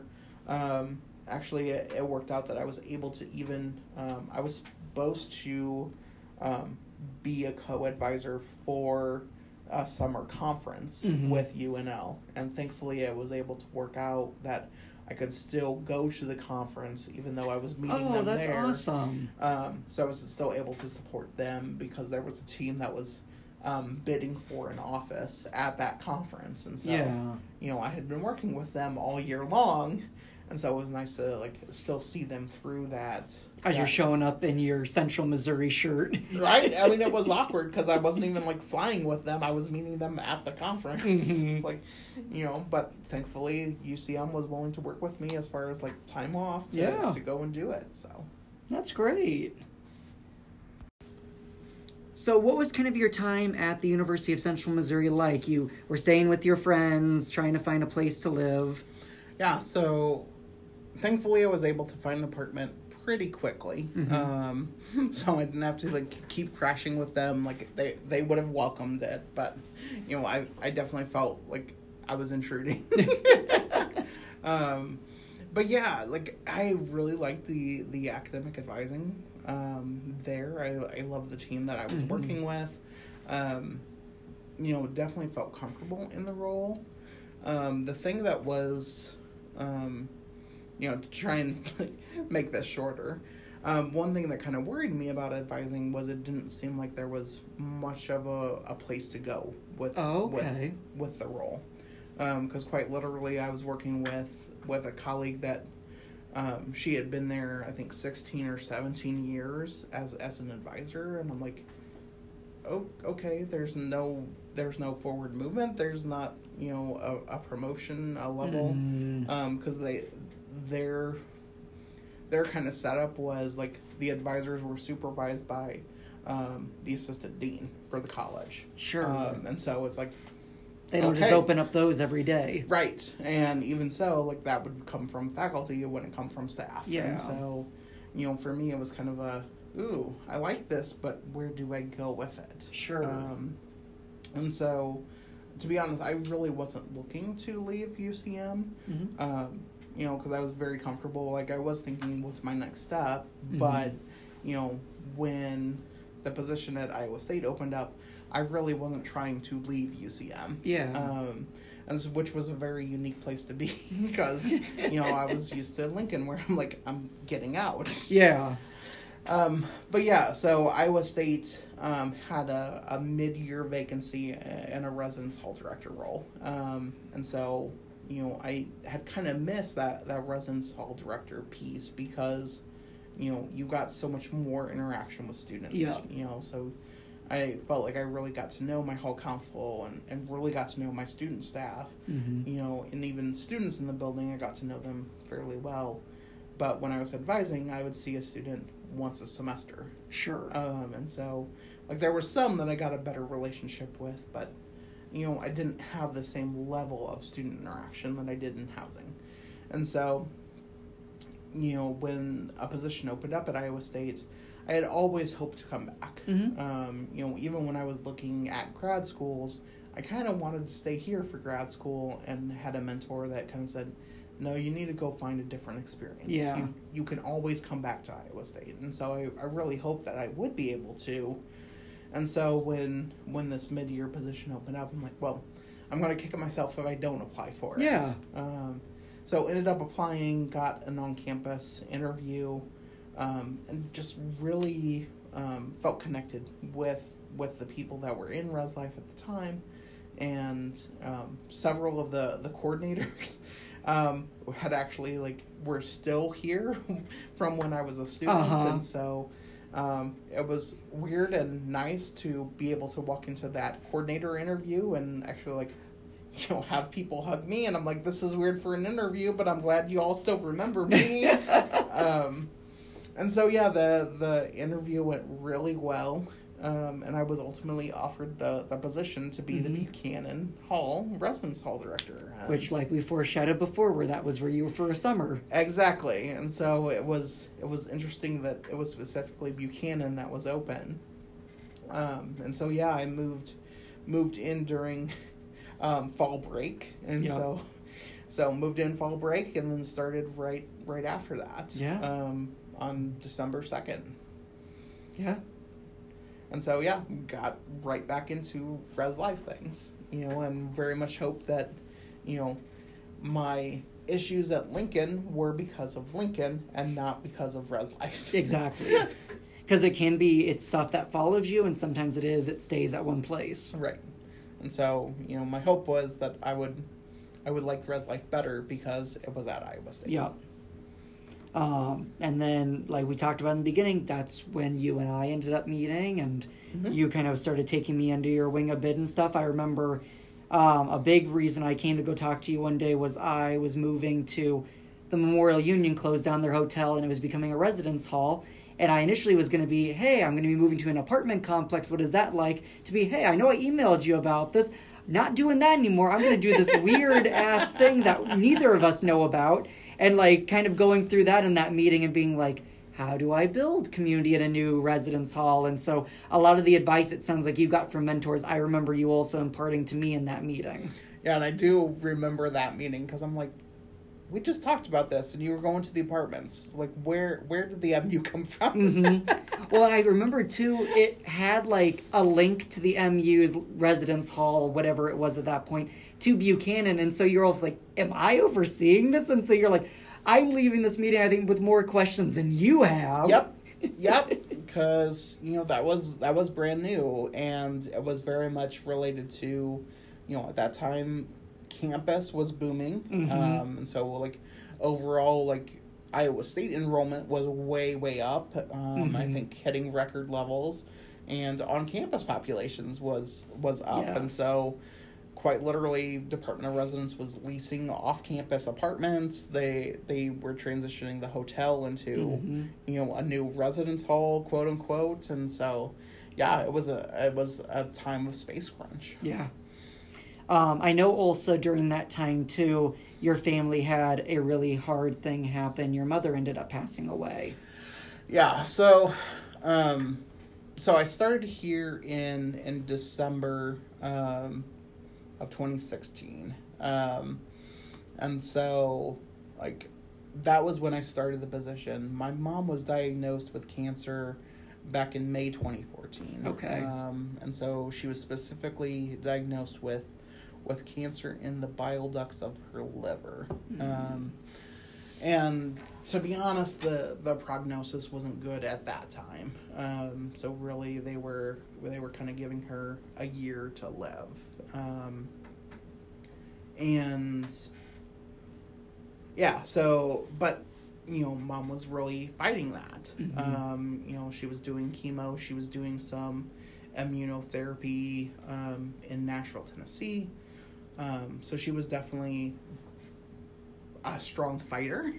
Um, and so, you know, even after that one year mark, um, you know, th- things were were going well. Like Mhm. she seemed to be doing pretty good. Um, like I said, she was doing some uh, an experimental cancer treatment with immunotherapy um, in Nashville, and so that required mom and dad to travel out there. Yeah. Um, and with that, they would actually um, spend the night in Hope Lodge um, with the American Cancer Society. So, um, American Cancer Society basically almost has like a hotel operation with their Hope Lodges where Yeah. um, cancer patients and their caregivers can spend the night uh, in a Hope Lodge as they're you know doing treatments away Mhm. from home. Um, and so yeah, May May 2015 came around and things were going all right. Um, I think it was that fall that she was doing the immunotherapy. Um, when they came out to move me around fall break, no November 2015, Mm-hmm. um, you know, I could definitely see that she was much more tired. Um, and so, like, you know, there there had been times that that I would be home and she would have to take a nap, but you know, like that break. Now, granted, they, had gone to Nashville for a treatment and then came straight to Missouri to to help me move. Um, but yeah, she looked really tired, and like we had to really convince her to actually just like sit and supervise versus you know she just wanted to be involved in everything. Mm-hmm. Um, so that's where I really started seeing things slow down. Um, and so, um, like I said, December 2015 was when I started here. Um, and then January was the, when things really went downhill. Mhm. Um, and so, um, I actually got a call. Um, uh, I was planning on going down for my birthday weekend the following weekend, but I got a call um, that was basically like, you have to come home. Things are not going well. Um, and so, rushed back, um, and it was kind of at that point that, um, you know, mom wasn't doing well. It was kind of the, the beginning of the end. Mm-hmm. And so was there for a weekend, um, but like I had also just started this job, so came back, um, you know, so that I could be here, um, even though mom was still in the hospital at that Mhm. point. Um, and so was here for a couple days, and then got the call like, no, you you have to come back. Mom's going into hospice care. Um, and so she was able to um, thankfully it was in home hospice care so she Mhm. could be home um, but that was really rough because you know that that weekend before like there was still some interaction with her and so i was still able to talk with her um, you know that middle of the week no um, Mhm. so like you know she had a hospital basically a hospital bed um, at home and like she wasn't really responsive at all. Um, and so it was just kind of waiting for her to die um, so yeah that was that was really rough. Um, you know thankfully we had a lot of family around and so Mhm. there was a lot of support. Um, but yeah it's you know regardless of when you, lose a parent it's tough. But Mhm. you know, I never imagined that that I would I would lose her this this soon. Yeah. I you know, I definitely had kind of the the 90 year old and she's in a nursing home and yeah. you know, she's totally frail and and the body is going versus, Mm-hmm. you know, her her being so young and fighting cancer and you know, of course. and taking that kind of toll. Yeah. Um, how did you start to kind of work through that and kind of start to move on with everything? Um. So the immediate thing was I just focused on the job. Mhm. Um, you know, because it was very much, uh, you know, thankfully I I had a supervisor that was very like understanding and Mhm. was, um, you know, she she knew what I was going through.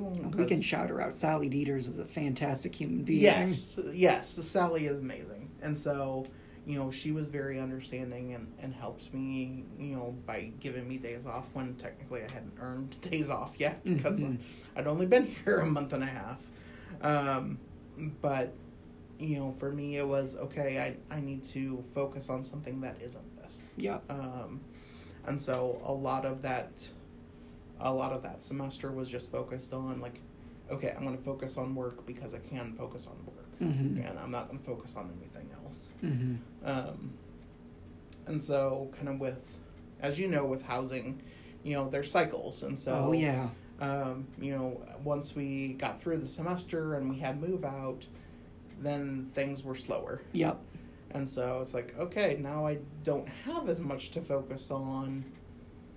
Crap, now I'm starting to think about this. Yeah. Um, and so it was really that summer that um, I really had to kind of like, actually face it and deal with it. Sure. Um, and so it was actually that, that August that I actually sought out counseling um, so that I could start to process this. Um, and it's been a long journey. Like I'm, I'm still meeting with a counselor. yeah. Um, you know, even now. There's you- never a timetable on grief. Exactly, and and that's very much what I'm I'm learning with it. And um, grief is is so weird because there's um, a lot of times that like things are fine. It's Mhm. it's been several years. Like um, you know, I'll just be kind of going day to day, hmm and then with grief, all of a sudden it's like a giant wave of crashes, and it's just boom, suddenly it's there. Yeah. Um, and so it just really comes and goes like that. Mhm.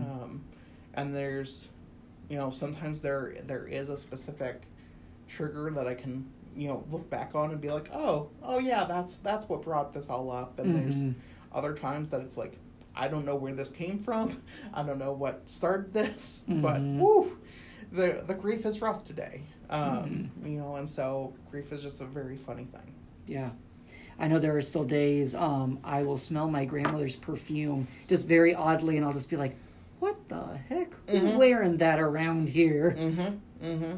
Yeah. Um, so like anything can trigger it, you know, and usually it's it's very fond, positive memories. Exactly. Um, you know, which is nice, but you know, for anyone that's kind of going through anything like this, where you are losing a parent, like you know, you should definitely like reach out and and get help and talk with somebody, talk with a therapist, a counselor, um, to process that grief. This is a subject we have talked about many times on this podcast, so we have shouted out a lot of good counseling resources around. So yes, um, definitely. Um, so as life moved on, I know you moved around to a couple different buildings in re- residence life at Iowa State. Um, you have nieces and nephews now that have been born and come into the picture. Um, and now you are an academic advisor. So, can you kind of talk about that transition from you were academic advisor, you wanted to go back to housing to get student experience, and then what kind of led you now back to you wanted to do kind of come full circle again? Yeah. Um, so for for me, like you know, and, and as you know, also being in res life, like it is a very draining position. Mhm. Um, you know, it, it is one where you are always on, Mhm. even when you're you're technically off duty. You're you're still living where you work, Yes. um, and so there's there's not a break. And so, you know, for me, it was just a lot of. Um, a lot of burnout honestly Mhm. by the by the time that I got to to my fourth year in res life here uh, I was burned out Mhm. um, and it was it was noticeable to me it was noticeable to the grad student that I was supervising um, and so for me that was a big wake up like okay you're you're done with this position you know how do you where do you move on from here Mhm. um, you know, and I always kind of thought that I would continue in res life and and move into like a coordinator position or Yeah. something like that. Um, but you know, I kind of realized it's going to be the the same crap, just at a different level. Um, More And- responsibility sometimes too. Exactly. And so, you know, for me, I'm like, no, I, I am done. Like, the, this is not sustainable. Mm-hmm. Um, and so for me, I knew that I had to transition out of res life. Mm-hmm.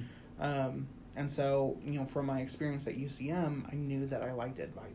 Mhm. And so um, there was a position that opened up in mechanical engineering at Iowa State. And I knew that I wanted to stay at Iowa State, especially because um, my sister and brother in law and their family had moved to Ames. Mm-hmm. Um, so I was even more committed to staying at Iowa State and Ames because they were here in town.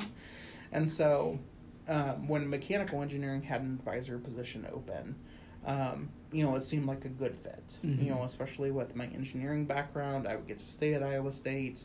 Um, you know, and from from talking, you know, going through the interview, I already knew one person in the office who That had also been in res life and and made the transition to mechanical advising, and so, um, you know, it it just seemed like a good fit Mhm. um, with the team, with with kind of where where my skills were at. Um, so it just seemed like the right fit to, Mhm. to kind of move back into this advising position. Um, and you know, thankfully with Iowa State, there's there is a lot more um, potential move up um, in advising. Mhm. Um, so like I'm technically an advisor two. There's also advisor three positions. Yeah. Um, you know, and things that I'm looking at potentially down the road is even moving into more like administrative classification. Yeah. Um, student services at the college of engineering level versus you know being a department specific level. Yeah. So there's just a lot more potential um, to move around as I go um, in in kind of this area. Um, I'm definitely happy where I'm at now, so I'm I'm definitely going to be here for for probably many more years. Mhm. But it's nice to know that there are options still kind of in in this side of things Mhm. versus res life. Good to have that eight to four thirty schedule. Right, exactly. Like it's a lot more balanced. Like you know, I actually get to go home and like be home. Like Mhm. you know, and it's home. It's not still just an extension of work. Exactly. And um, I know something you started advising that's very close to your heart is you're the advisor for the Cancer Association here at Iowa State. Yeah, so that's that's definitely something that that you know I've been involved with. I, I was involved with it as a student. So one of the the big events that the American Cancer Society has is Relay for Life. Um, Mhm. so many like different communities have that. Um, Iowa State had it when I was a student, and so it was still going on when I came back as a staff member. Um, you know, and obviously, like when I started here, you know, cancer was was very much on my mind, and you know, with mom's passing, you know, I definitely wanted to get involved and, and give back. So Mhm. I I volunteered at that Relay for Life, um, and then you know said that you know I'm I'm interested in getting more involved, um, and it just so happened that the advisor of that organization was leaving for another position. Okay. Um, outside of Iowa State, and so the the group was looking for a new advisor anyway, Mhm. and so it was kind of the the perfect timing for me to just kind of step in and, and take over as as a, the advisor for the American Cancer Society on campus group. Yeah. Um, and so yeah, I've I've been with them um, for six years now. Um, and That's so awesome. it's it's great to be able to to give back. You know, as I kind of said a little earlier, um, when mom was going through her cancer journey, the American Cancer Society um, provided a lot of resources, including Hope Lodge. hmm Um, and so, you know, I know that my family was was so positively impact impacted by that organization that I definitely wanted to give back. Um, Mhm. So it's been great to to advise that that organization. You know, it, it definitely still is the students that are are doing the things there, um, but it's been great working with them. Um, this last year has kind of been a big transition year. So obviously, COVID Yeah. kind of changed a lot of things. Um, you know, because we our relay for life in 2020 did happen in in person. Mhm. Um, I think it was one of the last big things that was held on campus before kind of everything got shut down here.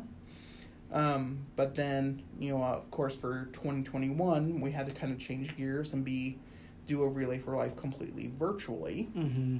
Um, and then this year we we kind of transitioned again. So instead of um, focusing on one big event, the Relay for Life event, we're we're kind of focusing on one big thing each semester. And so in the fall semesters, we're going to be focusing on Hope Lodge. Um, Nice. And so there's a campaign called Hope Lodge Heroes, um, where it's focused on raising awareness and funds for the Hope Lodge in Iowa City. Mhm. Um, now, granted, you know it's it's Iowa State, and and you know we have a love hate relationship with Iowa City, um, but for us, it, you know Iowa City is our Mhm. closest Hope Lodge, and so You come know, together for a good cause. Exactly, exactly. It's it's one of those things that we'll we'll work together for this. Uh-huh. we'll still fight on the football field, but we'll work together for this. Um, so yeah, in the fall we're going to ho- focus on Hope Lodge Heroes, and then in the spring we're going to partner with the American Cancer Society's um, Coaches versus Cancer campaign, Nice. and so um, they they have kind of this this partnership with um, the NCAA Men's Basketball Coaches Association, and Mhm. so. Um, obviously, the, the men's basketball coaches here in Iowa have been very supportive of that. Um, so we're finding ways that we can kind of partner with that and do some more local Iowa State things with that to, to help raise awareness and funds. hmm Well, as we are bringing this to a close, I always have one final question that I ask all of my guests. But before I do that, I just do a quick synopsis of what we talked about. So, from growing up in East Moline, having your parents be pastors and have that um, kind of affecting how holidays were, creating some new family traditions that way, um, finding Iowa State, finding your passion within working with college students, all your different moves around the Midwest and the South. Um, when you think of one theme that you hope my listeners get from your story, what would you hope that theme would be? Wow. It's a great question. And one that you didn't share with me in advance. So I There's a reason I don't. Th- think of it in advance, Tyler. Thanks for that. um, okay. So give me give me the question one more time. yeah, so what is the theme you hope my listeners get from your life story?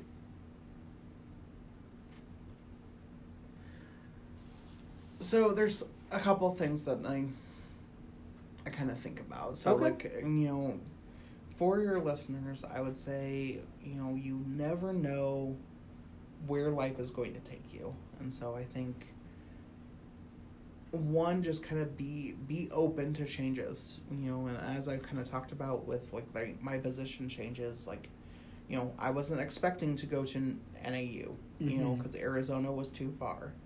Um, you know i wasn't expecting to go into advising and then into housing again and then back into advising again um, but it was you know different positions opening up at the right time and so you know i would say say be open you know welcome welcome opportunities as they come. I would say also, um, you never know, um, you never know where people are coming from. Um, you know, and part of what I, I love Tyler about about you doing life story is, you know, people are telling their stories Mhm. and, you know, you're you're able to to learn about people in a much deeper level. Um, and so, you know, as people are interacting with one another, like you, you don't know where people are coming from. Um, and so, kind of like in a world where you can be anything, be kind. Yeah. Um, I think that's been kind of out there a, a lot within like the social media realms. But, you know, I think it's very true. Like, you don't know what kind of battles people are, are fighting and not showing. Mhm. Um, and so, just just being kind with people and, and giving people the benefit of the doubt um, is beneficial. Yeah. No, I think that's that's wonderful. Um, before we end, I do like to. All, I want to also say that I know I mentioned the beginning you've been a really great mentor to me and stuff, and just for my listeners, for people that have have told about our relationship, like really just have appreciated how you've taken me under my your wing over these years. Like when I found out I was going to Texas Tech, you took me out to dinner and stuff, and we had a good celebration. Messaging through text messages, if I'm like, dang, stuff in grad school is just really weird, and I don't want to go to my boss, but like I want someone that understands. Um, and I think your mentorship really came into play when I was in Alabama, and my listeners will know like that was a very difficult time for me for multiple reasons. And just where it was a time where people were saying, like, you just got to get through it, like, things will happen. Like, yes, you were also like, get through it, but you were also just there to listen, to kind of understand a bad situation and um, difficult things, and just we're there to listen and be like, let's brainstorm, let's try this. Have you thought about this? So, I very much thank you so much for that because you were definitely somebody that really got me through that tough time and knew like there's another day, there's something else that's going to happen. Like find the goodness in where you're at. Yeah. Um, so I very much thank you for that and helping me get this job. You're welcome. You know, that's that's one of the things that I I love about being in in student affairs, academic advising, higher education in general is, you know, the opportunity to work with students Mhm. and you know I say students, you're you're no longer my student, but like you know, I got to work with you and, Mhm. and see you as an undergrad student, and then continue to work with you as a grad student, and then as you know a colleague in the field, Yeah. and now as a colleague literally next door. you know, so so yeah, I I've enjoyed our relationship too. hmm And something you put in your questionnaire that I want to make sure is said too, because it's something I had to think about, was when you're thinking about moves, like change can be hard and stuff, but you have to look for the opportunities. It's not always about the money. Family is important and life is short. And so I mm. think sometimes people are like, I have to stay in a bad situation because of money or because of this or what will people think. And at the end of the day, it's just what's important to you and what are those important things. And it's exactly what you had listed out there. Right. And you know, I very much believe that. Like I know that there's there's positions that that I could be in where I would be making much more money. Mm-hmm. Um but you know, they would not be as fulfilling. And so, you know, I think when when people are looking at that, money is important. Yeah. You know, because obviously, like you have to pay your bills, you have to survive, you have to eat. Um, but you you know also find what you're passionate about. Mhm. You know, and and find ways that you can, you know, execute that passion and and also like you know give to others Mhm. you know so find find what you can do because life is short Yeah. Well, Nathan, thank you so much for taking the time today to share your story. I had a great time listening, and um, I look forward to many more fun experiences knocking on the wall next door. sounds great All right. And that is another episode of Life Story. If you enjoyed it, please give a like and subscribe to wherever you listen to podcasts. As always, I'm Tyler Honig. Make it a great day.